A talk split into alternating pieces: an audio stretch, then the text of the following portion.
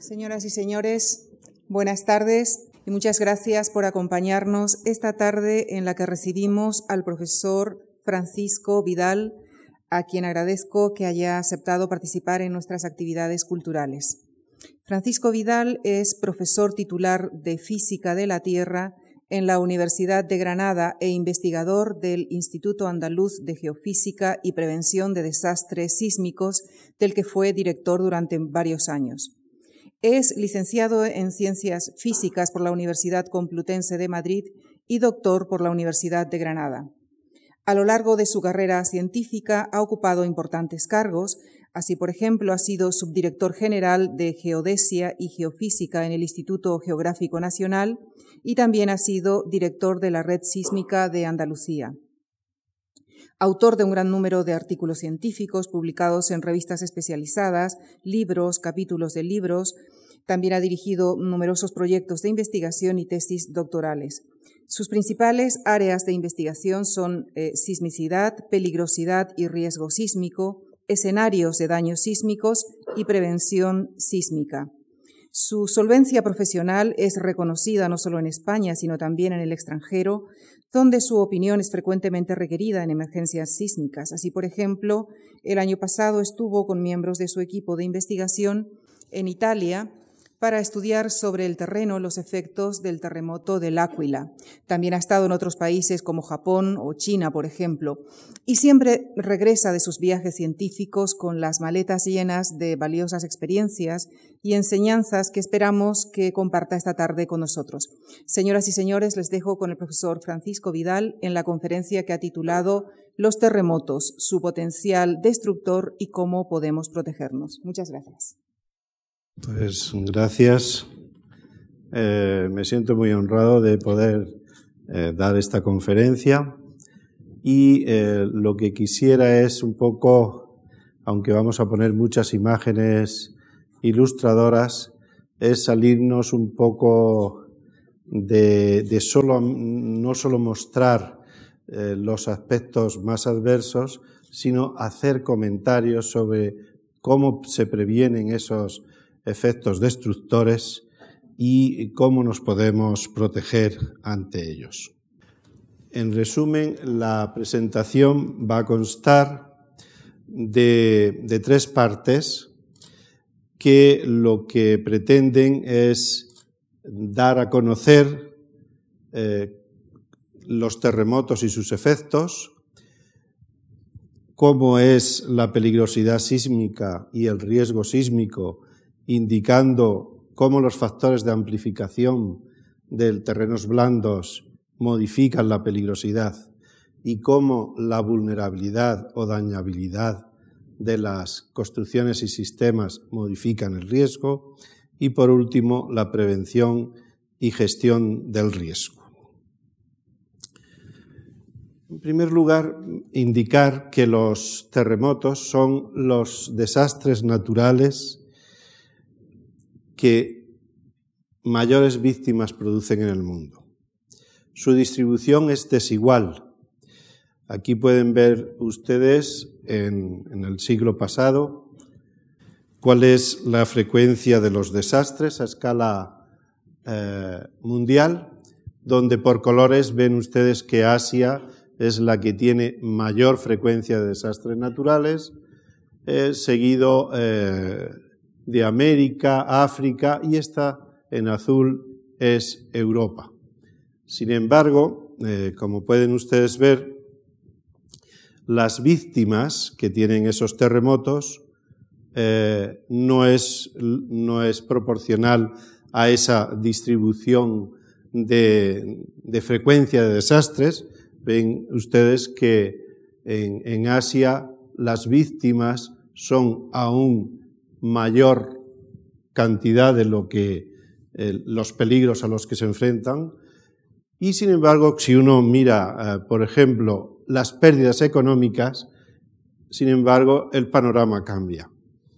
O sea que, como resumen, podríamos ver que Europa relativamente no tiene una gran cantidad de desastres naturales, sin embargo, la peligrosidad económica sí es relativamente grande y por tanto es importante el estudiarlos. Dentro de esos desastres naturales, los terremotos son, en términos de víctimas y pérdidas económicas, los que representan el riesgo más importante en todo el mundo. Una tercera parte de las grandes catástrofes naturales en la segunda mitad del siglo pasado son terremotos. Y esos desastres causaron casi el 50% de las víctimas por dichos desastres. Aquí pueden ustedes ver precisamente el número de víctimas y de pérdidas económicas a escala mundial. Perdón. Bien, y eso si lo vamos viendo por décadas, lo que nos va diciendo es que también es desigual. Esa distribución es desigual, la tasa de mortalidad o de letalidad de los terremotos. Tenemos unos hechos muy recientes, que es el terremoto de Haití, y en el que nos dice que a medida que un país está más subdesarrollado, sus construcciones son más vulnerables y, por tanto, los muertos, las víctimas son mayores. Aquí pueden ustedes ver que a la izquierda, por décadas, los daños económicos, a medida que ha ido avanzando el siglo XX, han ido aumentando. Sin embargo, la tasa de mortalidad por décadas ha ido decreciendo, pero ha ido decreciendo en países desarrollados. Si esto lo hiciésemos para países no desarrollados, esa tasa de víctimas, aunque ha bajado, como la población ha crecido, significa que el número de víctimas también crece. Bien, tenemos que ver que los terremotos son fenómenos inevitables.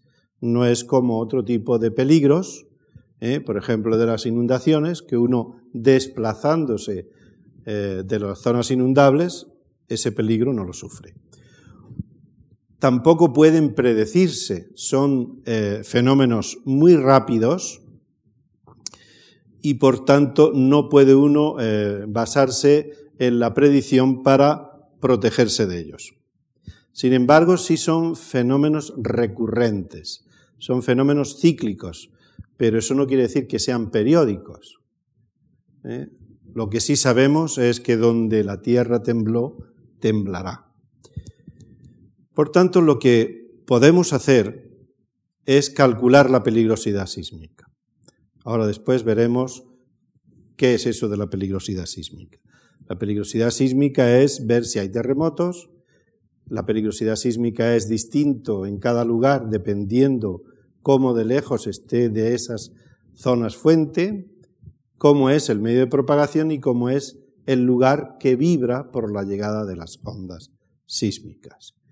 Igual nos pasa con la vulnerabilidad, que es función de las construcciones o la vulnerabilidad de los elementos expuestos, quiere decir las personas, las instalaciones, las líneas vitales, las construcciones, etc. Por tanto, la predicción del terremoto, cuándo, dónde, cómo, de grande va a ser, aún no tenemos suficiente base científica para hacerlas fiables. Sin embargo, el pronóstico de los efectos de los terremotos hoy sí se puede hacer. Es cuestión de esfuerzo, de inversión. Y ese pronóstico, ese conocimiento adelantado de lo que puede ocurrir en cada sitio, es el que nos da una herramienta imprescindible para tomar medidas de reforzar esos sistemas. Hay una palabra castellana que casi no se usa, que son las medidas de salvaguarda. Las medidas de salvaguarda simplemente es que si uno tiene una amenaza, esas medidas lo que hacen es reducir el impacto negativo de esa amenaza. Y en el caso sísmico, que es un fenómeno súper rápido, podríamos decir casi instantáneo, pues el tenerlo hecho previamente hace que se reduzcan los daños y sobre todo los daños a las personas.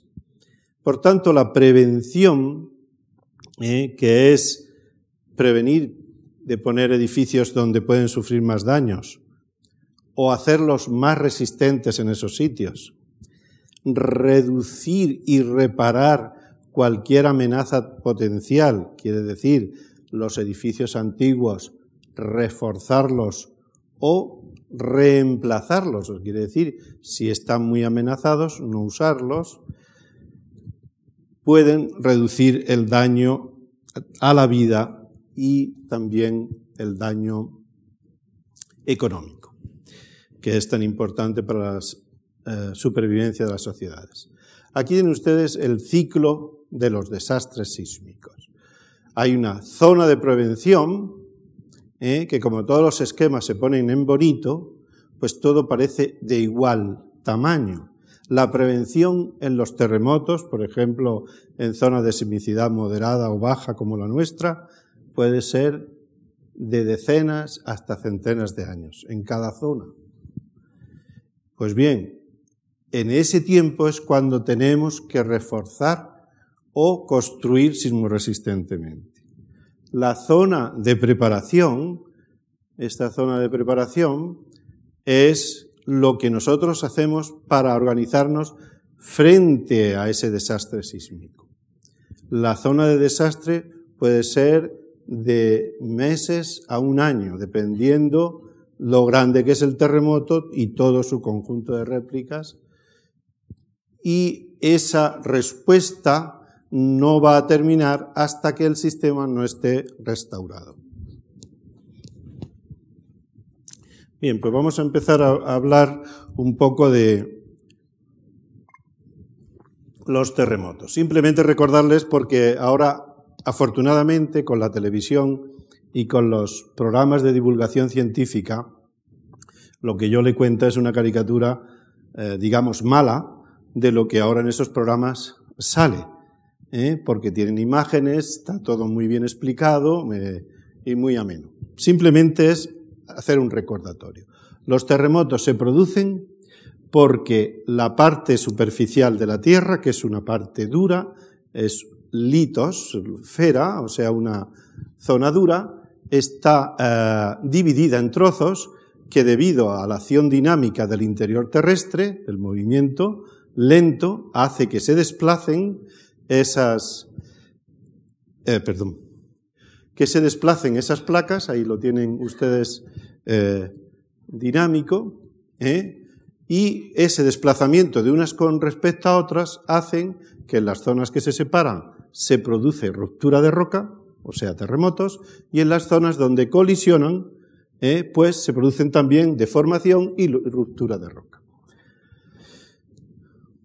Estas son las grandes placas. Esas grandes placas, nosotros estamos aquí, entre la placa africana y la placa euroasiática, y en esta zona es donde está la mayor concentración de actividad sísmica. Estas placas tienen un movimiento relativo, unas respecto de otras, que es muy diferente. Una de las cosas que uno, cuando ve la televisión, las noticias, sismos son terremotos en cualquier sitio del mundo, pero no son iguales de grandes. Nosotros no tenemos terremotos tan grandes como en otros sitios, afortunadamente. No son tan frecuentes como en otros sitios, afortunadamente. Pero eso también nos obliga a que tenemos más tiempo en tomar medidas preventivas y reductoras del riesgo sísmico, y podemos hacerlo. Pues bien, aquí ven ustedes, estas flechas nos dicen los centímetros por año. Por ejemplo, aquí 3,5, aquí del orden de 2 centímetros por año, aquí, que no lo pone, pues pueden ser de 12 centímetros por año. Por eso hay grandes terremotos como el de Sumatra. Por eso hay en la zona, por ejemplo, circunpacífica, hay grandes terremotos, porque aquí las placas se mueven con grandes movimientos. Y esto hoy está comprobado también por estas medidas, estas fechas de colores, que están hechas con medidas geodésicas de largo alcance y que nos dan el movimiento relativo de esas placas con bastante precisión. Bien, pues la sismicidad precisamente se distribuye en el borde de esas placas y eso se llama sismicidad de borde de placa. Pero las placas no son tan rígidas y tan que se van igual. Se deforman también y en algunos sitios esas zonas de debilidad, como por ejemplo en China, hay una sismicidad dentro de la placa o aquí en la zona americana, en Nuevo Madrid, donde se producen también grandes terremotos. Aquí ven ustedes la sismicidad a escala global, que siempre se despliega de esta forma. Y a escala europea, ¿qué tenemos? Pues aquí ven ustedes un mapa de sismicidad europea del 64 al 2000 y ven ustedes un poco relativamente cuál es la actividad sísmica de la península respecto a otras zonas. Pues es menor, afortunadamente. Además, aquí hay también diferentes colores. Los colores significa que tienen profundidades diferentes. Aquí casi todos los terremotos son superficiales, de 30 kilómetros o menos de profundidad. Hay algunos que llegan hasta 100 kilómetros en la zona del Mar de Alborán, que es esta, esos colorcitos, 100, 150 kilómetros. Tenemos uno muy raro, en Granada, que es un terremoto a 650 kilómetros de profundidad, que es de magnitud muy alta, 7,9, pero como nos pilla allí casi en el vecino muy lejano, pues no nos afecta tanto, afortunadamente. Los que están en superficie tienen magnitud más pequeña. Bien, entonces, un terremoto, ¿por qué se produce? Primero vamos a ver qué es un terremoto. Un terremoto, hay dos terremotos, dos cosas que se llaman terremotos. La ruptura de la roca, que me genera una energía que se propaga en forma de ondas sísmicas, y luego esa energía que llega a un sitio que me mueve, movimiento de tierra. Pues bien, nos le llamamos terremoto o fuente sísmica a la ruptura de rocas, que es esto que ven ahí, y a lo otro le llamamos sacudida sísmica o movimiento sísmico. Pues esto, la ruptura de la roca, que es la que produce los terremotos tectónicos, se produce porque esos trozos de litosfera van deformándose por el empuje de las placas y cuando llegan a una deformación, que ahí está esquematizada, límite, que supera ya el límite de deformación elástica, la roca se rompe y libera esa energía. Y esa ruptura se produce a gran velocidad. La ruptura de la roca se produce a más de 3 kilómetros por segundo. Y la energía sísmica se propaga a gran velocidad. Ahora veremos. Aquí es un ejemplo de esa deformación, de ese vallado en el terremoto de 1906. Y en la falla, que es esa zona, ese plano o superficie donde se ha roto la roca, tampoco todo se mueve igual, sino hay unas zonas que se mueven más que otras. Este es el terremoto del Áquila. Esta es la zona del Valle del Áquila, que ven que es una zona, una depresión, una zona sedimentaria, por eso los daños han sido mayores. Aquí está la zona de ruptura, a una profundidad escasa, entre unos 12 kilómetros, y aquí está la distribución de toda la intensidad del movimiento del suelo. Bien, los terremotos, cuando son grandes, rompen una gran zona y si yo empujo por aquí y lo deformo, me muevo, esta zona queda cargada. Entonces, esta zona que queda cargada también se readapta y crea nuevos terremotos que se llaman réplicas. Y esto que se produce en los extremos de la falla, también se produce en los trozos que han quedado mal rotos o que se han movido un poco pero se podían mover más. Como todo el sistema, esa zona, ha quedado, digamos, desequilibrada, las réplicas son la forma de volver a equilibrarse en el que todo aguante esa tensión que está sufriendo debido a ese movimiento lento de las placas. Pues ahí han visto ustedes el terremoto principal, ese primero, y todas las réplicas que van a lo largo de estos 1000 kilómetros, 900 kilómetros, tuvo la ruptura del terremoto de Sumatra. Terremoto muy grande, de magnitud mayor que 9. Y ahora veremos otra cosa. Bien, las ondas sísmicas es esa energía de deformación elástica que se produce al haber un desplazamiento rápido en la zona de falla. Se llaman ondas sísmicas y son las que transportan la energía y las que hacen moverse el terreno. Aquí ven ustedes las primeras ondas, que es estas que vienen por aquí, las ondas S, que son las segundas, y las superficiales, que se producen por interferencias entre las primeras. Y aquí lo tienen ustedes esquematizado, cómo se deforma el suelo, cómo son estas ondas que le llaman ondas amor, que tienen poco de amorosas, ondas love, y las ondas Rayleigh, que son como el mar de fondo. Pues bien, aquí lo tienen de nuevo esquematizado. Ese conjunto de llegadas de energía es lo que hace que nosotros sintamos la sacudida sísmica. Voy a hacer yo de receptor de ondas sísmicas. Me llegan las P's, de pronto las S's. Las S's me hacen más dolor de espalda. Son más energéticas, me rompen más. Y luego me llegan las superficiales, que es como ya meterme en la montaña rusa. Afortunadamente van más lentas, pero viajo más. Si hay algo que ya me ha roto, cuando ya me meto en la montaña rusa, ya me desmorono. Pues bien, eso es la sacudida sísmica y esa es realmente la amenaza que en cada lugar tenemos. O sea que los terremotos, que es la predicción y es de lo que nos habla de predecir cuándo se va a romper la roca y dónde y de qué manera, que es difícil, pues eso no se puede hacer todavía. Predecir lo que, si se rompe esa roca en un sitio, lo que va a ocurrir en el sitio, sí se puede hacer con antelación. Uno puede hacer un escenario sísmico, puede recrear lo que va a ocurrir en ese teatro de la sacudida. Pues bien, luego hablamos de magnitud y de intensidad. Es importante saber que magnitud e intensidad es diferente. Magnitud se refiere al foco, al terremoto como ruptura de roca, y es una forma matemática de decir en forma resumida cuánta energía se ha liberado en ese terremoto. ¿De acuerdo? Es como decir de cuántas bombas estoy hablando que se han estallado, aunque sepamos que es una ruptura.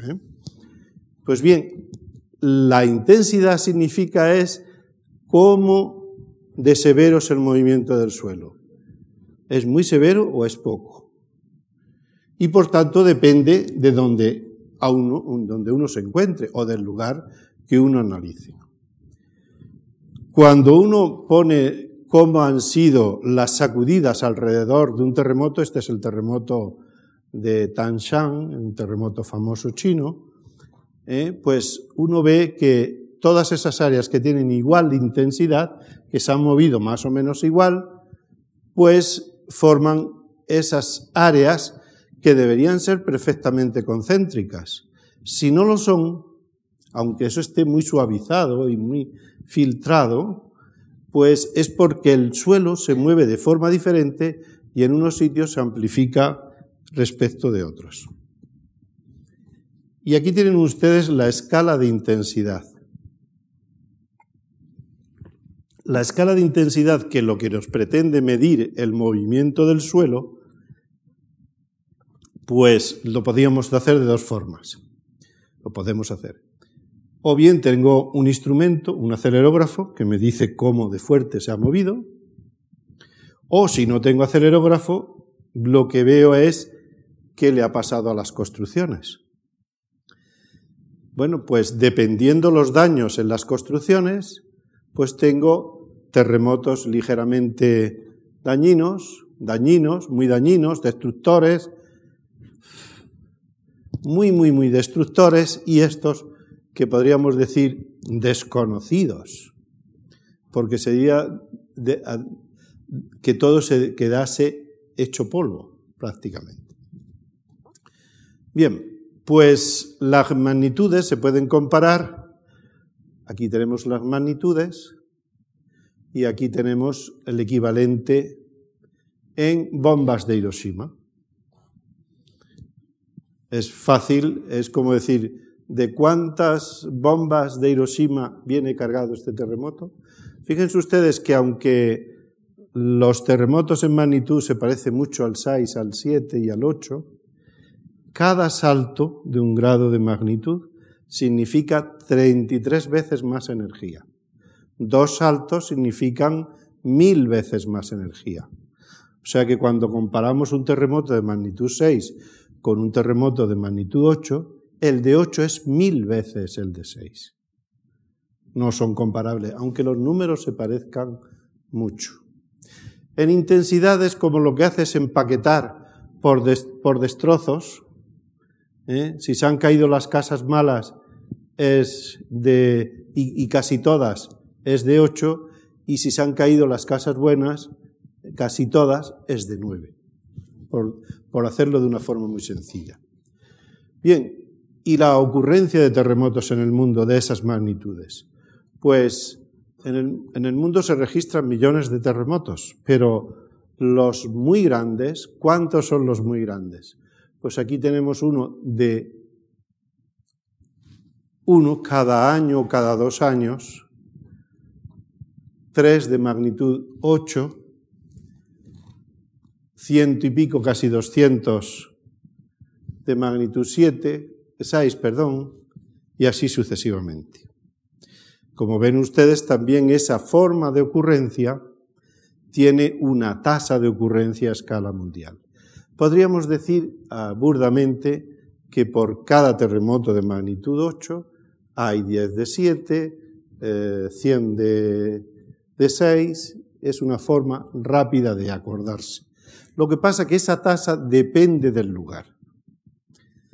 Donde hay una gran actividad sísmica, está descompensada y hay más de magnitudes altas, esa relación no es de 1, 10, 100, y donde hay menos actividad sísmica, en vez de ser 1, 10, 100, pues puede ser 1, 20, 400. Entonces, los terremotos más grandes, los que más bombas han tirado, por así decirlo, en el mundo, en estas fechas, son todos estos. Afortunadamente, cuando uno viene aquí, pues ninguno está donde nosotros estamos. Y el ganador es el terremoto de Chile. Hasta ahora el terremoto de Chile de 1960 es el mayor terremoto registrado instrumentalmente. Y esto nos lleva a una cosa. Si nosotros viajamos mucho, aunque estemos en una zona de peligrosidad sísmica moderada a baja, cuando viajamos sí tenemos que conocer qué hacer en caso de un terremoto, si hay un terremoto suficientemente violento o a la zona donde vamos, tomar una serie de precauciones y saber qué podemos hacer en esos casos, en esos viajes. Por ejemplo, en el terremoto de Sumatra, conocen ustedes la anécdota de una chiquilla inglesa que alertó en una playa porque su maestra le había enseñado los elementos precursores de la llegada de un tsunami y hizo que se desplazaran de la playa todos los bañistas que habían allí. Bien, sin embargo, los terremotos destructores del mundo nos indican una cosa, que no los más grandes que ustedes han visto ahí están en esta lista. Eso quiere decir que para que causen daño lo primero que tiene que haber es algo dañable. Si el terremoto ocurre en Alaska, que son todos los grandes, y no hay gente, pues mata a 200 muertos y tuvo 1.200 kilómetros de ruptura de falla. Es un gran terremoto con sacudidas espectaculares. Sin embargo, terremotos de magnitudes no tan altas, vean ustedes aquí, el de Haití, podríamos compararlo con este, incluso el número de víctimas, el de Haití he dicho, ¿no? Que a veces digo Tahití. Bueno, pues ustedes ven, todos estos son terremotos de más de 100.000 muertos en un solo terremoto. Entre ellos hay algunos como este, el de Sumatra, o este de Tangshan, cuyas cifras oficiales son esas, pero cuyas cifras extraoficiales puede que superasen 500.000 de víctimas. Luego también ven ustedes aquí que hay muchos terremotos, pero que aquí se repiten sitios: China, Irán, Turquía, Italia, en algunos de ellos, donde el número de víctimas, quiere decir que también el número de casas dañadas, son de muchos miles. Y eso tiene que ver con lo grande que es el terremoto, pero también con la vulnerabilidad de las construcciones. Entonces vamos a ver los terremotos, qué efectos, o sea, cómo nos golpean los terremotos, qué es lo que nos hacen los terremotos en los sitios. Pues hay diferentes efectos. Unos que son los fallos del terreno, que pueden ser el fallo debido al propio fallamiento, la propia ruptura. Por tanto, las zonas de falla no se debe construir encima de ellas, porque contra eso no hay. O ponen unos edificios flotantes, en el que aunque se mueva el suelo, ellos estén flotando, estén por encima. Hay otras fallas que se producen en el suelo, que son hundimientos diferenciales, deslizamientos diferenciales. La propia vibración del suelo es el mayor de los efectos y el que causa la mayoría, digamos casi todos los daños y lesiones y muertes. Esos efectos de las vibraciones en el suelo, aparte de la propia sacudida, que es la más importante, son que el suelo se resquebraja, que hay procesos de licuefacción, que lo vamos a ver, que el suelo se tambalea, que hay asentamiento, que hay esos deslizamientos laterales que pueden ser en superficie o que pueden ser profundos, y la forma de atacar las construcciones es cómo esas vibraciones se transmiten al edificio y hacen que se dañe. Efectos indirectos que son importantes son los tsunamis, que a veces producen más daños que el propio terremoto, los deslizamientos de tierra, las inundaciones y los incendios. Aquí tienen ustedes unos ejemplos de ruptura de una presa, deslizamientos, fuegos, la propia construcción, la ruptura de instalaciones energéticas esenciales, peligrosas, etc. Y el tsunami, que vamos a contar algo sobre ellos. Las fallas. Estos son signos de falla. Esta es la famosa falla de San Andrés, que ha dejado, al ir desplazándose, es una falla de desgarre lateral, y ha ido dejando en esa zona de ruptura, esa deformación y ese surco, hasta el punto de que los ríos que van a un lado se desplazan y tienen que salir por otro y tienen que reconducirse. Es una forma también de estudiar paleosismos por esos saltos. Esas evidencias en el terreno pueden ser así, de esta dimensión, pueden ser menores o pueden llegar a tener metros. Si tienen un salto de metros, tanto en horizontal como en vertical, estamos hablando de terremotos de magnitud 8 para arriba. En magnitud. Aquí vean ustedes que el efecto que produce al moverse una falla, lo que hay encima, aquí afortunadamente, esto es en Kobe, digamos la casa estaba un poco más allá y esa casa estaba muy bien hecha. La primera vez que se dijo que las fallas de las rocas producían los terremotos es en este terremoto. Terremoto de Nobi de 1891, que si alguno es aficionado a cuestiones de arte, esa zona está cerca de ese cerezo famoso que hay en Japón. Y bastante cerca de donde tiene una empresa japonesa, la Toyota, unas grandes instalaciones industriales y que por tanto los japoneses están tan interesados en sistemas de alerta temprana, en sistemas de aviso instantáneo, etc. Bueno, pues esta falla, esta es una foto de esa falla. Vean ustedes ese camino y cómo quedó. Eso es como está ahora. Vean ustedes aquí el salto de falla y esta carretera que antes iba así, pues ahora la han desplazado. Aquí hay un edificio en el que se explican los terremotos in situ y se enseña la falla. Esta es la falla.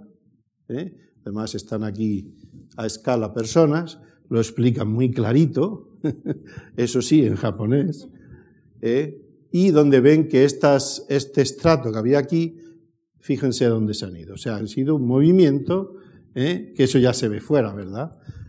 Bueno, pues eso también lo pueden ustedes ver aquí, eso que han dibujado. Otro de los efectos espectaculares de algunos terremotos en zonas de gran relieve es la caída de rocas y en los deslizamientos. Las caídas de roca, aquí por ejemplo tenemos el caso del terremoto de Sichuan del 2008. Un efecto muy importante y que a su vez genera otros es el de la licuefacción.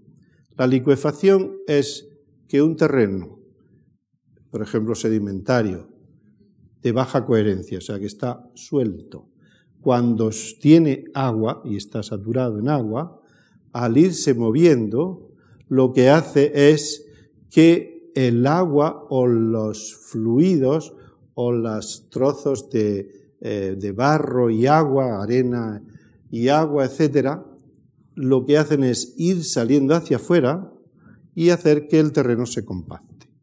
Eso es de forma sencilla. Y eso tiene un gran efecto en las construcciones, porque se pueden hundir, como el terremoto de Niigata o aquí en este terremoto de Japón. Aquí ven ustedes esquemáticamente, en un caso, un estrato de arena con otros más compactos, como al moverse ha ido saliendo y forma estos volcancitos de lodo que, si alguno es murciano, eso se produjo en el terremoto de 1829 en la Vega murciana, en la zona de Torrevieja. Eran esos hormigueros o volcancitos de lodo y arena. Eso es un signo de la licuefacción. Si el movimiento es muy grande y la estructura es como esta, lo que hace es que se desestabiliza el suelo. Y eso puede producir fenómenos como este. Esto es en el terremoto de Kobe, la zona portuaria. En los terrenos ganados al mar, terrenos sedimentarios recientes, deltas de ríos, lechos fluviales, todos esos sitios que están saturados en agua, las sacudidas fuertes producen, digamos, asentamientos e incluso flujos internos del terreno que provocan grandes daños en las estructuras. Esto es uno de los efectos, esos de subsidencia. Otro gran fenómeno, los terremotos marinos, que son de gran magnitud y que tienen movimiento en la vertical, no en la horizontal, en la vertical, producen esas grandes olas, que lo primero que le voy a decir es que no son olas. O, si entienden ustedes por olas las ondas que entendemos los físicos, que pueden tener una longitud de onda y una amplitud, entonces sí podemos hablar de olas, pero son olas de una gran longitud de onda, de muchos kilómetros de longitud de onda. Por tanto, en cuando se produce un terremoto, esas olas, que no son una, que son varias, las que llegan a la zona costera, lo que hace es que a medida que va llegando a la costa, como disminuye la profundidad, va haciéndose más lento su avance, la velocidad disminuye. ¿Eso quiere decir? Que si disminuye la velocidad, el agua de adelante y el agua de atrás se amontona y forma una ola más alta, que es lo que aquí se esquematiza. Y lo que quería llamar la atención es esa longitud de onda, o sea, entre cresta y cresta, ¿cuánto puede haber? Pues puede haber 200 kilómetros, 20 kilómetros, y 20 kilómetros del mar viniendo para acá, si esto es la costa, ¿cómo le llamarían ustedes? Inundación. O sea que cuando anuncien en algún sitio un tsunami, no hagan como la gente de California, que una vez se fueron a ver el tsunami, que el sistema de alerta de tsunamis del Pacífico había anunciado. Y claro, a muchos le pilló. Porque fíjense ustedes que la velocidad, como mínimo es una playa que esté llana durante kilómetros, es esta. Pero lo normal es que sea de 50 kilómetros por hora en adelante. Y los efectos que produce, pues es como una inundación, que en vez de ser un río es todo el mar que viene para acá. Y esa altura puede ser de metro, de 2 metros, porque usted dice, si en el Cantábrico hay unas olas que he estado yo con olas de 10 metros, pero no es lo mismo una ola de 10 metros que una avenida uniforme de 10 metros de altura que está llegando durante 50 kilómetros a esa velocidad. Los efectos devastadores de los tsunamis desde Sumatra pueden verse. Aquí tenemos 2 tipos de fallas, unos que hacen así y otros que hacen así. O sea, unos que van el deslizamiento hacia abajo y otro hacia arriba. Siempre que haya la vertical se produce tsunami. Y normalmente el efecto precursor es que cuando hay ese movimiento, el agua se retira de la playa, que es lo que detectó la chiquilla esta, y luego vuelve con el proceso ese que hemos dicho, de ir muy rápido en alta mar, como si fuera, cuando tienes 4 o 5 kilómetros de profundidad, el fondo marino viaja como un avión de velocidad cuando va en altura, y cuando llega a la playa va como un coche de rápido en una carretera. Por tanto, uno tiene que saber qué hacer en caso de tsunami.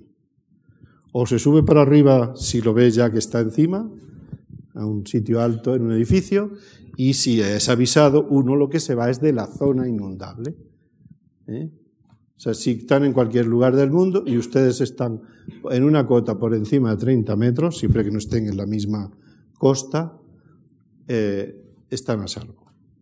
Digo que están a salvo porque si ustedes están en Cabo San Vicente y llega el tsunami choca contra la costa y salpica, y ese salpicado hace que lo arrastre hacia el mar, aunque estén a 30 metros de altura. Bien, otra cosa es, hay un terremoto, ocurre un terremoto en el mar y decimos, ¿pero se va a producir tsunami? Pues sepan ustedes que para que se produzca tsunami, además de haber ese movimiento, debe de tener una magnitud como mínimo 6,5. Y para que el tsunami sea de los que producen daño, debe ser de magnitud 7 para arriba y generalmente por encima de 7,5. A veces, si uno está en una bahía y en esa bahía ha habido un terremoto de magnitud 7, en esa bahía sí puede ser peligroso esa llegada de agua. Pero es un fenómeno muy local y que, digamos, no es la regla general. ¿De acuerdo? Bien, esto es para evidenciar que mientras que las olas normales, cuando hay mar brava, arborada, o como quieran, de intensidad, las olas son así y no avanzan tierra adentro. Pero cuando está un tsunami, aunque tenga menos altura, esa inundación sigue. Por eso yo le llamo inundación. Y eso lo pueden ver en esta foto del terremoto de Sumatra. Hay una cuestión, hay muchas cosas anecdóticas. Por ejemplo, aquí había un terremoto en el catálogo en el que se describía en Adra, en Almería, el hecho de que la gente, al verse retirarse el mar, iba a inspeccionar el fondo marino porque aquello era soberbio, ver qué cosas, qué peces, moluscos, etcétera, había. Y que luego llegó el tsunami y arrasó Adra. Pues bien, ese terremoto no era del Adra de Almería, sino de otra Abdera, que es de Grecia. Y es el terremoto del 365 de Creta, que produjo un gran tsunami en el Mediterráneo oriental, el otro Mediterráneo. Y allí sí hay tsunamis importantes. No frecuentes, pero importantes. Este es el evento tsunami en Sumatra. Una vista aérea no es de las fotos más espectaculares, ni mucho menos, porque son escabrosas. Pero uno tiene que saber, en el caso de tsunami, también qué hacer. Pues en los sitios donde son frecuentes los tsunamis, se pone como zona peligrosa de tsunami, y en caso de terremoto violento, que parece que lo tira uno, de magnitud alta, vaya hacia las zonas interiores altas. Y esas rutas de evacuación tienen que estar señalizadas. Por ejemplo, en todo el Pacífico, que hay zonas de tsunamis grandes, se produzca el terremoto en Japón o en Chile. La onda tarda horas en llegar al otro lado, más de 12 horas, pero llega de un extremo al otro. Por eso es eficaz el sistema de alerta o de avisos de tsunamis.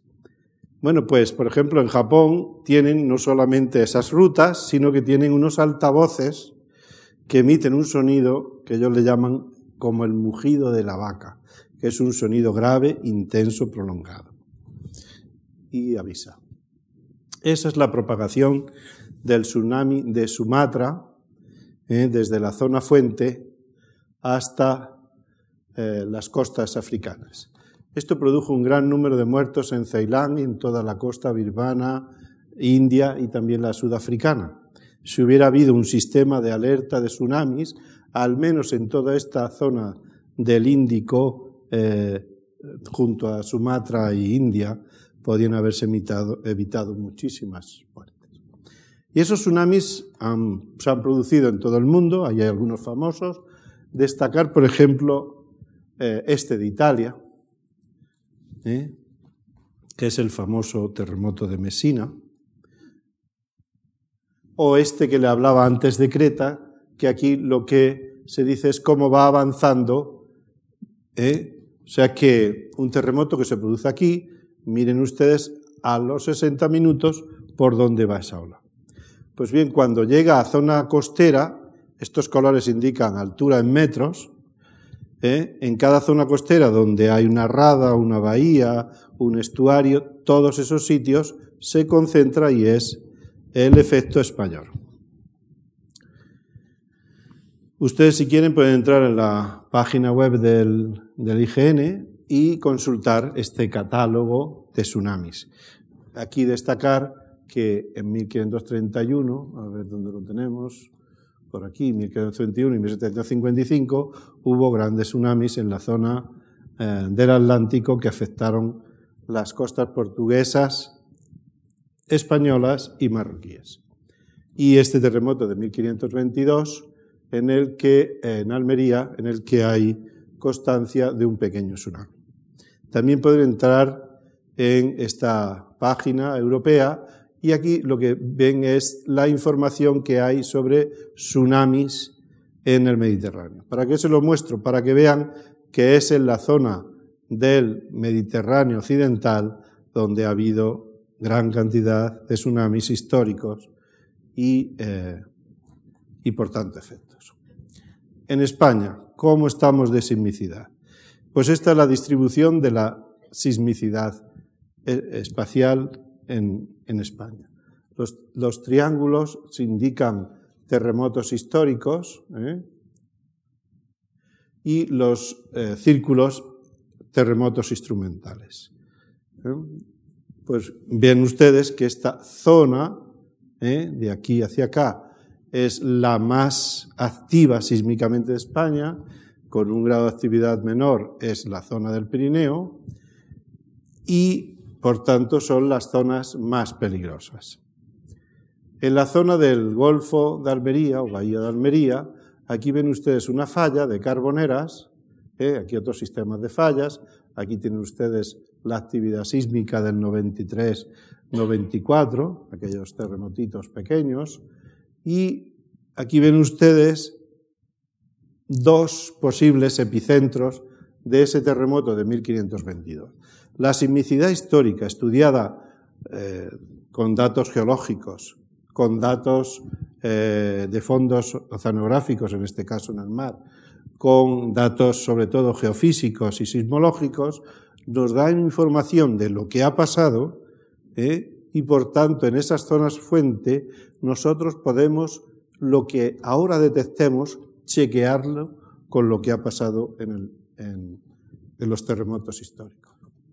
Un terremoto relevante a escala mundial y también para los españoles es el terremoto de 1755, conocido como terremoto de Lisboa. Este terremoto fue el comienzo de la sismología. Aquí se inició la sismología. Antes los terremotos eran castigo de Dios y a partir de aquí era la naturaleza la que se encargaba de hacer de herramienta divina. Por tanto, ya se podían explicar como en un fenómeno natural, pero no es hasta el terremoto de Nobi, que les he enseñado, cuando se decía que la falla era no un efecto del terremoto, como las grietas en el terreno, sino la causa de los terremotos. Este terremoto fue importante porque se sintió en media Europa. Terremoto de magnitud 8,5, de los grandes.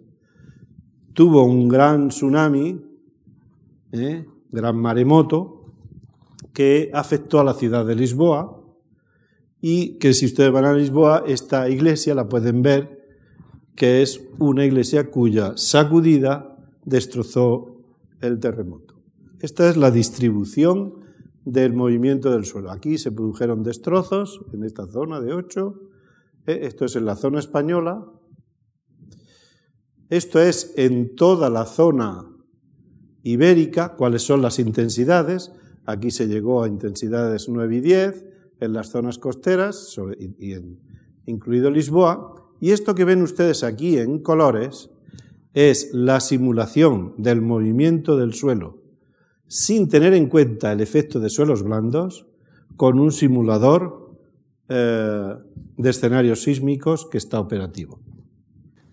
Esas simulaciones, vean ustedes, que se pueden hacer para este terremoto, cogiendo esta zona fuente y ver, si teniendo en cuenta el efecto de suelos, cuál es la distribución de intensidades, o sea, cómo se va a mover el suelo. Eso se puede chequear con terremotos más recientes que tenemos instrumentos. El del 69. Esta es la distribución de intensidades. Esta es una de las muchas litografías que existe del terremoto de Lisboa, en el que indica que la ciudad no solamente se destrozó, sino que empezó a arder. Los ciudadanos se fueron a la zona del puerto, que era una zona amplia, y es donde el tsunami llegó y produjo unos 30,000 muertos solo en Lisboa. Estas son representaciones artísticas, características que nos explican cosas de qué se pensaba de los terremotos, cuáles eran sus daños, y vamos a ver algún ejemplo de terremoto español. Terremoto de 1884, esto es la zona de Alhambra de Granada. Ven ustedes que aquí hay unos graves destrozos y otros que no ven, que son todos estos montones de escombros que son los que se han caído abajo. Este terremoto llegó a tener una intensidad 9 y la magnitud estuvo alrededor de 6, entre 6,5 y 7. Unos 6,6, 6,7 es la estimación de magnitud más fiable. Este es un daños en el pueblo de Arenas del Rey, que fue el epicentro del terremoto, la plaza de Arenas del Rey. Otra población con los daños. Y con este terremoto que al principio creían que era todas las noticias que se daban destructoras y de daños y de víctimas eran lo exagerados que son los andaluces, pues al comprobarse por estudios oficiales y por reconocimientos oficiales que el daño fue mayor, tuvo impacto en Europa y provocó incluso una serie de ilustraciones en toda una serie de revistas francesas, inglesas, etcétera, que recrean de forma en distancia lo que había pasado según las noticias que le iba llegando. Otro de los efectos de los terremotos y que hay que temer porque nuestras ciudades cada vez se hacen más compactas y densas, es los incendios. Aquí tenemos un ejemplo del terremoto de 1906, el terremoto de San Francisco. Pues este gran incendio tuvo también un gran rescate y todas las personas que estaban, digamos, fuera del incendio pudieron ser desplazadas. Aquí hay fotos. Si entran ustedes en un buscador de internet pueden ver todo un catálogo de fotos. Ahora internet nos hace poder ilustrarnos sobre muchas cosas, entre ellas los terremotos y sobre todo en este de 1906, que fue, igual que el otro era el comienzo de la sismología, el de 1906 fue el comienzo de la sismología moderna. Efectos devastadores de ese terremoto, fotos viendo todo el daño que causó en San Francisco, que lo arrasó. Y una cosa importante es cuál es la estimación de la distribución de lo severo que es la sacudida en este terremoto, utilizando estos métodos de simulación. Valores más intensos en rojo son intensidades más altas y esto que está marcado aquí es la falla que se rompió. Entonces llegamos a peligrosidad sísmica. La peligrosidad sísmica lo que nos dice es cómo se mueve el suelo en un lugar. Nos lo pueden dar en aceleración, en intensidad, etc. Y en esa peligrosidad influye la fuente, el camino y también el sitio, si es duro o si es blando. Si es blando, lo que hace es que en determinados rangos de frecuencias aquello disipa más energía y es más peligroso. Este es un mapa de peligrosidad de todo Estados Unidos, este es un mapa de peligrosidad mundial, o sea, dónde se producen las sacudidas más violentas. Uno puede ver aquí dónde está Haití, esta zona de aquí. Vean ustedes que donde están esos bordes de placa, que es donde están los terremotos, cuanto más grandes, de mayor magnitud son los terremotos, sus efectos, que se miden por la intensidad, van a ser mayores. Pero también nos dice que aquí las sacudidas son más grandes y más, las sacudidas sísmicas son más grandes y más frecuentes. O sea que nosotros dentro de todo esto no estamos en lo peor, afortunadamente. Escala mediterránea. Pues vean ustedes que Italia, Grecia, Turquía, incluso algunos países como Rumanía, etcétera, son mucho más peligrosos que España. Pero también tiene zonas de peligro. Y esto nos lleva a decir, vamos a ver, aquí hay terremotos, sí, las sacudidas son capaces de hacer daños, ya hemos visto un ejemplo, el de Andalucía, si son capaces de producir daños, aunque las áreas no sean tan intensas y no sean tan frecuentes, si puede haber daños, nosotros estamos en peligro, ¿de acuerdo? No un peligro muy frecuente, pero sí en peligro. Y entonces, ¿cómo se toman medidas? Una de las cosas es ajustar las construcciones y las instalaciones a la peligrosidad. Pues veamos un caso italiano.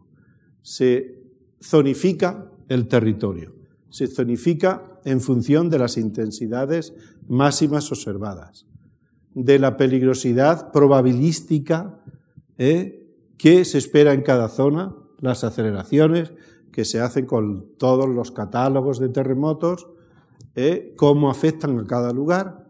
Estos son valores, de los más intensos son los más peligrosos. Obviamente la zona del Áquila, por ejemplo, estaba en uno de ellos, estaban avisados. Y esta es la zonificación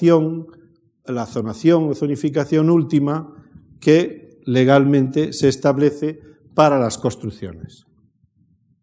En el caso español, la norma de construcción sismorresistente española tiene un mapa de peligrosidad sísmica oficial que nos dice en un periodo de 500 años cuál es la máxima sacudida que vamos a esperar en cada lugar. Y como ven ustedes, en esta zona son las zonas más probables que ocurran intensidades más altas. Modificadores de la peligrosidad. La peligrosidad es igual en todos los sitios. En un mapa así general se ve muy parecido, pero ese mapa que hemos puesto ahí antes, la norma dice es que eso es lo que se espera que se mueva el suelo rocoso. Si encima del suelo rocoso ponemos un terreno más blando, menos denso, se modifica esa peligrosidad. ¿Por qué? Pues porque ustedes aquí ven esquemáticamente qué ocurre en una zona sedimentaria y qué ocurre en una zona rocosa. Los terremotos se amplifican en las zonas de terrenos recientes, de terrenos cuanto más blandos, o sea, cuanto menos denso, mayor es la amplificación. Aquí ven un ejemplo de la zona de Los Ángeles para la zona de un terremoto en esta falla. Ven ustedes que la distribución en colores está las intensidades mayores y aquí los registros más grandes. Por ejemplo, la depresión de Granada. Pues si uno está en Sierra Elvira, vean ustedes cómo son los registros de los terremotos, pero si uno, este es del mismo terremoto, puesto en líneas para, hicimos experimentos. Pues como ven ustedes, esto está saturado. La amplitud, si uno lo ve en digital, es mucho más grande, varias veces más grande que aquí, pero además la sacudida es también más larga. O sea, si a uno le dan golpes más grandes y le dan más golpes, pues, digamos, ese movimiento es una amenaza mayor. ¿De acuerdo? Aquí vean ejemplos de terremotos. Este es el terremoto de 1989 de San Francisco, que se llama el terremoto de Loma Prieta. Esto está a unos 80-90 kilómetros de la zona del terremoto. Pues ven ustedes el distrito de Marina, suelo blando, un afloramiento del zócalo rocoso. Esto es a la misma distancia. Son dos sacudidas completamente diferentes. En otra zona, la zona de aquí de Oakland, los que les guste el baloncesto, pues dependiendo si está en terrenos más duros o terrenos más blandos, el registro es muy diferente. Esos son registros reales. ¿Y esto por qué es? Porque a medida que un suelo es más blando, que nosotros lo medimos en velocidades de esas ondas S, podemos clasificar los suelos en duros, duros, medio duros, blandos o muy blandos. Y que eso quiere decir que la intensidad respecto a los de la roca cristalina puede ser 1, 2 o 3 grados de intensidad mayores. O sea que uno puede estar en un valle y en una montaña cercana y tener sacudidas muy diferentes del mismo terremoto. Por ejemplo, el terremoto de 1985 que ocurrió en la costa pacífica mexicana y que en México DF, en la zona de sedimentos, produjo daños que provocaron más de 10.000 muertos. Mientras que en las colinas la gente dijo, ha habido un temblor. Y solamente se dieron cuenta de que había sido un desastre cuando empezaron a recibir noticias de las zonas bajas de la ciudad. O sea que cuando uno quiere ordenar un territorio en cuanto a construcciones y instalaciones y demás, uno mide la profundidad del zócalo rocoso, ve los tipos de suelos, lo blandos que son, y con eso podemos sacar la amplificación de la sacudida. Esta amplificación, esta microzonación, es la forma a escala regional y local de ver cómo es la peligrosidad. Ven ustedes, esto es un ejemplo del profesor Nakamura, un profesor muy famoso en Japón, de registros que ha cogido de diferentes terremotos. Estos, cada uno es un terremoto de magnitud alrededor de 7, y cada una de estas es una estación sísmica. Como pueden ustedes ver, la escritura de cada estación, aunque sean los terremotos diferentes, tiene unas características del movimiento que son similares. O sea, tienen una frecuencia dominante que en unos sitios es alta y en otros sitios es más baja.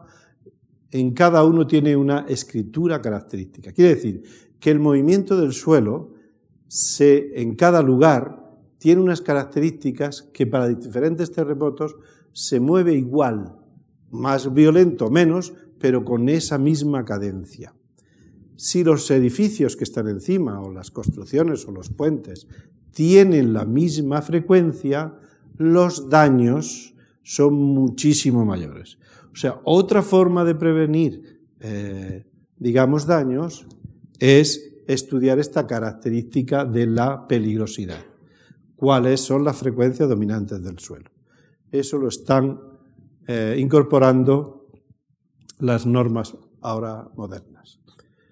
Los terremotos se sienten también diferente a medida que son lejanos o cercanos. Los cercanos tienen más altas frecuencias, estos son los periodos del movimiento del suelo en segundo, y cuanto están más lejanos son estas. Eso es lo que uno puede distinguir de cuando tiene un movimiento muy lento, uno puede saber que el terremoto es lejano, y cuando la frecuencia es muy alta, que el terremoto es muy cercano. Simplemente con sentirlo. Bueno, pues hay otros efectos, como son los topográficos, que no lo vamos a discutir porque estamos ya mal de tiempo. Y aquí es un ejemplo, este es una zona de la falla esta de Alhambra, del Tajo de Alhambra, donde se ve que ese efecto topográfico, porque todas las construcciones que estaban cerca de ese borde tuvieron un movimiento mayor y por tanto daños mayores. Esta microzonación sísmica, si uno ve aquí la zona de San Francisco, pues ve uno que todo esto son terrenos recientes en la zona sedimentaria, en el que se producen, en el que tiene unas características litológicas, cuaternario, en fin, de terrenos más recientes, los más intensos, digamos un poco más antiguos, y aquí la roca, y eso lo que nos hace es que haya una susceptibilidad tanto a amplificar más el movimiento del terreno como de producir licuefacción, deslizamientos, etcétera, que nos dan que, por ejemplo, un terremoto como este que le he comentado, de Loma Prieta, que el epicentro está aquí, no solamente los movimientos más violentos estaban aquí alrededor de la falla que se rompió, sino aquí distante, en la zona de la bahía e incluso en esta zona de San Francisco y de Oakland, los movimientos más violentos. O sea que nosotros, haciendo una zonificación del territorio que está aquí, viendo lo que se amplifica y la peligrosidad sísmica en suelo, podemos determinar la peligrosidad sísmica local. Aquí en España, por ejemplo, en Andalucía hemos hecho una revisión de la peligrosidad sísmica teniendo en cuenta ese efecto local. Y estos son los las amplificaciones que para la aceleración máxima tiene, o sea, este que está en roca cristalina respecto a la que hemos considerado de referencia, una roca normal, como los suelos, a medida que son más blandos, pueden ser hasta dos veces la aceleración pico, el desplazamiento ese máximo en aceleración. Pero si uno lo ve en otros rangos de frecuencias, eso puede ser 3 veces la amplitud. Si lo vemos en energía, eso puede ser varias veces, 10, 20 veces más energía en suelos blandos que duros. Pues aquí tienen, por ejemplo, zonificado el territorio andaluz con dónde se producen las amplificaciones mayores, que van en la graduación de colores verde al rojo. Y, por tanto, cuál es la peligrosidad sísmica en 500 años, pero teniendo en cuenta el efecto del terreno. Ven ustedes que ya los mapas no son tan regulares como los que hemos enseñado antes, y esos tienen un gran valor. Bueno, vamos a hablar de riesgo y a ver si, pues me parece que me estoy pasando ya de tiempo en demasía y no les quiero cansar mucho. El riesgo es la conjunción de la peligrosidad, la vulnerabilidad y la exposición de los elementos en riesgo. Si no está una persona donde hay daño, no le pasa nada a la persona. Para ver lo importante que es el elemento exposición de un elemento al riesgo, aquí tenemos un ejemplo de cómo la población ha ido creciendo en diferentes periodos en esta zona americana. Al principio, en 1800, apenas había aquí núcleos de población. Están en rojo los núcleos de población. Lo demás son suelos. Bueno, pues a medida que aumenta el tiempo, hay más población. Ante el mismo peligro, el riesgo aumenta. Porque el 1% de 100 personas es 1, pero de 100.000 ha aumentado mucho, ¿no? O sea que la peligrosidad, que es la probabilidad del movimiento que se espera en un sitio, que tiene en cuenta los efectos locales, si lo unimos a la vulnerabilidad, tenemos el riesgo que es la probabilidad de que nosotros tengamos pérdidas o daños. Aquí no podemos actuar. Aquí sí. Podemos construir mejor en los sitios que son más blandos o no construir directamente. Depende. Y en lo que podemos hacer una gran actuación es en rebajar la vulnerabilidad. Así sí se reduce el riesgo. Bien, veamos, por ejemplo, los daños. ¿Los daños por qué se producen en las construcciones? Pues depende cómo estén configurados estructuralmente. Si son muy regulares, más daños. Si son regulares, menos daños. Si tienen elementos como estos, que son donde se va a concentrar todo el esfuerzo del movimiento, se producen los daños. O si tienes elementos que tienen diferente resistencia al resto, que se llaman pisos blandos, es donde se van a concentrar los daños. Ven ustedes que esto está sin romperse y, sin embargo, aquí sí se rompe.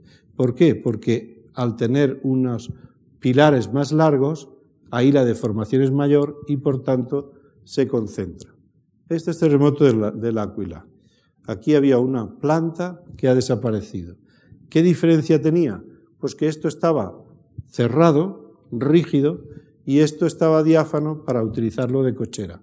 Una cosa rígida y una cosa más flexible, toda la deformación va a la flexible y eso llega a un nivel de deformación que ya rompe.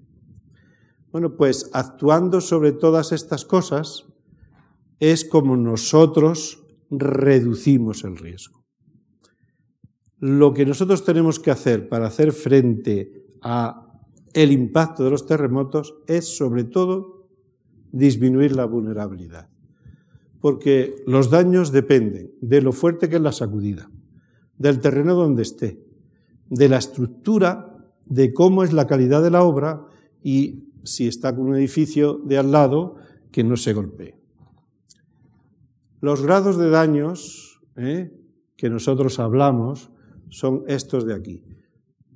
1, 2, 3, 4, 5. Esos grados de daño se utilizan para cada uno de los grados de intensidad. O sea que cuando le hablen de grado de daño es una cosa y cuando hablen de grado de intensidad es otra. ¿Y esto por qué se usa? Porque es la forma de ver en terremotos, a partir de los daños, vemos lo que se ha movido el terreno. La escala MS, que es la oficial en Europa, lo que hace es clasificar la vulnerabilidad de las construcciones de más vulnerable o más dañable a menos y eso es, por así decirlo, los que son de piedra y barro o de adobe son clase A, los que son de fábrica de ladrillo son clase B, los que son de hormigón armado malo son C, los buenos son D, etc. O sea que una de las cosas importantes es ver esas vulnerabilidades, que le llamamos ABCD, porque para un mismo terremoto, para un mismo terremoto de esta intensidad, mientras que los edificios de clase A sufren daños muy grandes, los de clase C los daños son menores y los de D aún mucho menores. O sea que los daños se concentran en los pobres, porque los pobres son los que tienen las construcciones más vulnerables. Y entonces lo que tenemos que ganar es sismoresistencia. Y es que uno tiene que entender que los terremotos no matan. Lo que matan son las construcciones que se dañan. Así de claro.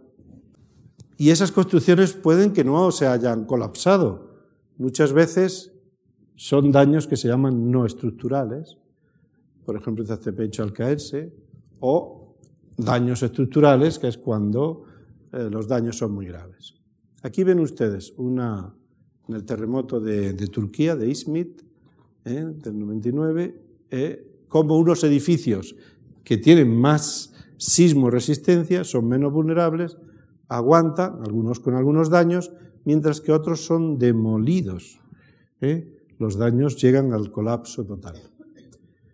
Los daños pueden ser de este estilo, por ejemplo, este es de Italia, estos casos, todos estos del Áquila, o daños estructurales.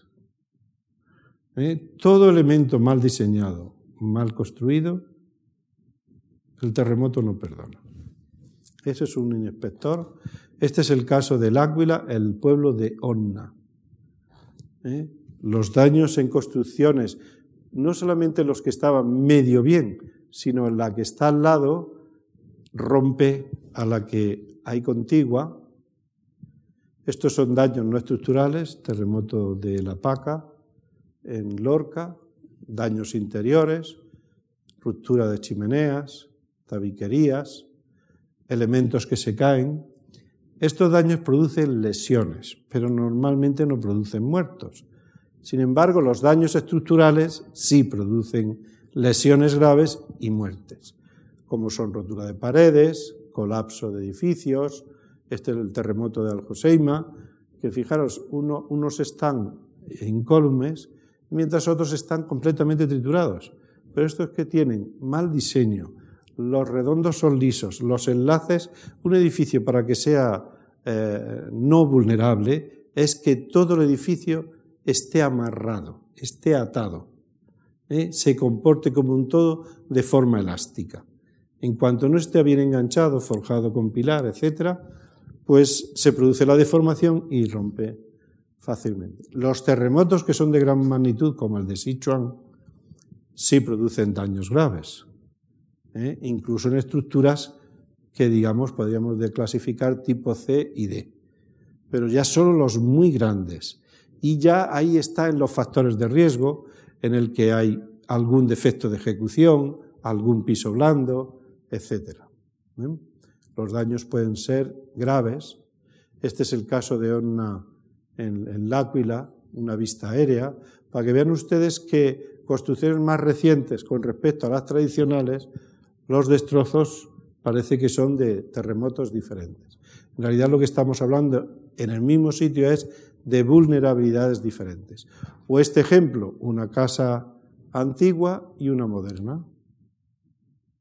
No daño, colapso. En las grandes infraestructuras. Es importante que todas las infraestructuras se hagan sismoresistentes al nivel de la máxima sacudida esperada. Este es el terremoto de Norwich, que provocó efectos no solamente en puentes, sino en la propia red de carreteras. O este es el caso del terremoto del Áquila, puentes que tenían muchos defectos. Los que eran buenos no sufrieron. Terremoto de Kobe. Si el terremoto es muy violento y tiene un gran efecto suelo, puede producir daños tan espectaculares. O el de Taiwán, el de Chai Chai, que rompió una presa porque la falla pasaba por la presa. Son terremotos de magnitud alta. O el de Sumatra, que es el daño a las personas, que es el que queremos evitar. Este es un ejemplo, no de los dramáticos, algo dramático, pero no de los que realmente ha habido en Haití. ¿Qué nos enseñan los terremotos históricos? Que la causa de los daños es poca resistencia al movimiento horizontal, que la amplificación del suelo no se ha tenido en cuenta, ni tampoco la duración de la sacudida, que va asociada a suelos blandos, sobre todo en valles. No se ha tenido en cuenta algunas veces que las construcciones están encima de las fallas, que a veces las construcciones se hacen muy irregulares, en planta o en altura, muy caprichosas, los casos de inundación de tsunami, los fallos en el diseño o en la ejecución de la obra y la poca calidad que tienen los elementos no estructurales como cerramientos o divisiones que, digamos, se hace menos hincapié, pero que son elementos muy importantes cuando los terremotos son frecuentes. Terminamos con esto. Para evitar el desastre hay que reducir el riesgo.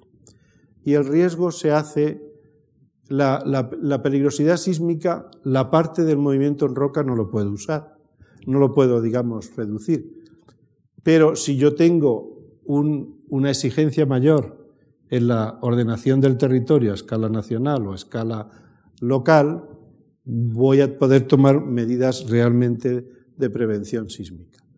Si la vulnerabilidad sísmica de las construcciones, de las nuevas y de las que existen, la mejoro, o sea, la reduzco, lo que estoy haciendo es mitigando daños antes de que se produzcan.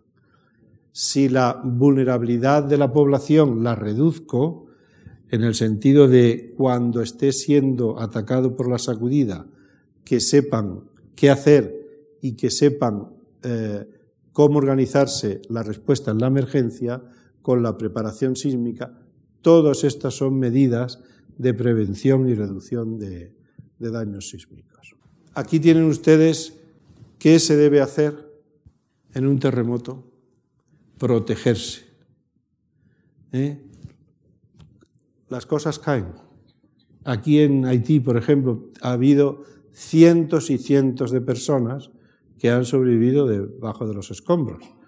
No todas van a ser rescatadas, pero muchas, un lugar como Italia o como aquí, se recuperan. No ponerse en sitios que se puedan desprender, no salir atropelladamente, no usar los ascensores después del terremoto, no ir a zonas donde puede uno tener descargas eléctricas. Esto es fundamental, protegerse. En muchos lugares del mundo donde los terremotos son frecuentes se enseña qué hacer durante la sacudida y esto le puedo enseñar ejemplos de edificios que parecen un montón de ruinas, como si hubieran estado echando escombros, por ejemplo, de Grecia, donde habían sobrevivido niños de una escuela porque se habían metido debajo de los pupitres. Y este es el final de la conferencia.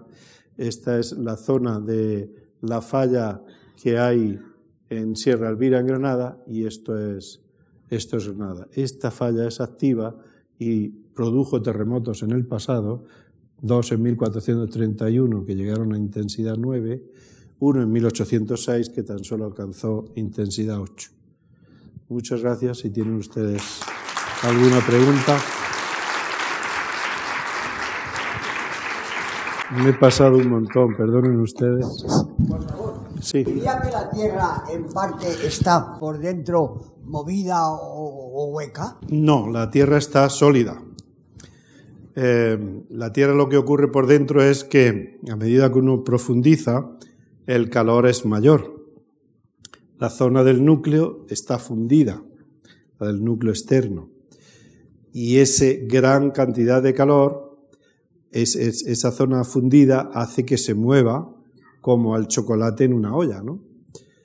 Eso hace que se transmita mucho calor de la parte más interna hasta el manto, que es la capa siguiente. En el manto, esa transmisión de calor es muy lenta y la única forma de liberar un poco de calor es moviendo el material hacia arriba, o sea, creando otras grandes células de convección. Y eso lo que hace en superficie es que se produzcan esos movimientos divergentes o convergentes de la parte sólida que es la litosfera. Muchas gracias por su conferencia. Y le quería preguntar, en Granada, en la Alhambra de Granada, en las columnas, en la basa y también en el capitel, hay unas lonchas de plomo. Y en Segesta, en Sicilia, en la base del templo también hay una gran loncha de plomo. En los dos casos me contaron que eran métodos antisísmicos de la antigüedad, más modernos los de la Alhambra, claro, pero mucho más antiguos los de Sicilia, y que por eso han resistido y no se han caído, mientras que la Catedral de Granada no tiene torre, porque dos veces que la han hecho se ha caído. No, la rebajaron. ¿O la rebajaron? La rebajaron por el peligro de que se cayese. Tiene un piso menos. Mire, los mármoles, que es como se hacen los pilares, es un elemento muy frágil. Entonces hay una tradición en la construcción que cuando uno pone algo que es muy frágil, ponerle algo como es el plomo, planchas de plomo, para cuando en el paso del tiempo se va a ir deformando y se va a concentrar esfuerzo en la cabeza o en la base del pilar, tener esas planchas de plomo para que absorban un poco de formación. Eso en parte se hace en las técnicas modernas de construcción sismorresistente, que es hacer que se conviertan en dúctiles las estructuras. Eso tiene buenas características antisísmicas, un poquito, pero no es, más bien una construcción tradicional que resulta ser antisísmica. Pero les voy a contar otro más antiguo. Los egipcios, si alguien ve los templos egipcios, son muy masivos, unos pilares enormes, y allí hay sacudidas grandes, no frecuentes, pero sí los hay. Los egipcios lo que hacían era que cogían donde se iba a apoyar el pilar, excavaban en la roca, le ponían arena o gravita y encima ponían el pilar. Eso es un sistema de aislamiento sísmico. Es una de las técnicas que actualmente en muchos sitios, por ejemplo, el célebre ayuntamiento de San Francisco, lo han elevado. Hace poco pusieron un documental cómo lo habían elevado y lo habían aislado sísmicamente del suelo. Si ustedes quieren ver ejemplos de buena construcción antisísmica, fíjense en los pilares de las carreteras, sobre todo del sur, los pilares de los puentes de las carreteras, verán que llevan unos tacos de goma y planchas de acero intercalados que hacen como aisladores sísmicos, de forma que el tablero del puente se puede mover respecto a la pila o pilar y no producir daño. Oiga, no es malo que construyan los edificios tan altos. Hombre, a medida que uno tiene un edificio más alto, a uno allí pone un depósito antrópico localizado, que está encima de un depósito natural que, si es terrenos blandos, tiene uno que tener muchas precauciones, primero porque es algo pesado encima de una cosa blanda. El movimiento lo que va a hacer hincarlo. Por ejemplo, el efecto que se dio en México, Distrito Federal. Hubo edificios que se hundieron una planta entera, sin romperse, o sea que estaban bien hechos, pero su cimentación, a pesar de tener pilotes son como pilares pero metidos en el suelo, pues el movimiento lo que hizo es compactarlos y hacer que esa gran masa se hincase en el suelo. O sea que los edificios altos se pueden hacer, pero hay que hacerlos mucho mejor. Y en todo sistema grande, a medida que un sistema tiene muchas piezas y que todas estén imbricadas, como pasa en un edificio alto, cualquier fallo que tenga uno en cualquier sitio afecta a la totalidad. O sea que si el control de calidad hay que hacerlo en cualquier construcción, cuanto mayor es una construcción, mayor control tiene uno que tener. O sea, no solamente haberlo diseñado bien y calculado, sino controlar cómo se desarrolla. Y en ese caso, sobre todo, también la cimentación y el tipo de suelo. Al estar Haití tan cerca del agua, por un lado y por otro, supongo que todo eso ha producido esa catástrofe. No tiene nada que ver. Pues vamos a ver, el agua es una pequeña capa. La Tierra tiene miles de kilómetros de profundidad. Cuando se mueve esa parte superficial, el agua hace como un elemento blando en el que las ondas que se propagan por lo sólido, por el agua también se propagan, pero solamente las ondas P, que son como empujones, como las del sonido.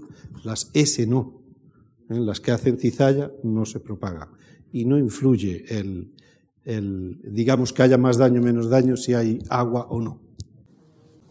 Muchas gracias.